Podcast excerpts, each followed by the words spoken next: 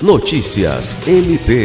Em dois mil e vinte e um, o Ministério Público do Estado do Acre, M P A C, participou do décimo segundo Prêmio Melhores Programas de Estágio, conquistando o primeiro lugar da categoria Serviço Público, na qual concorreu com quinhentas e trinta empresas de todo o país.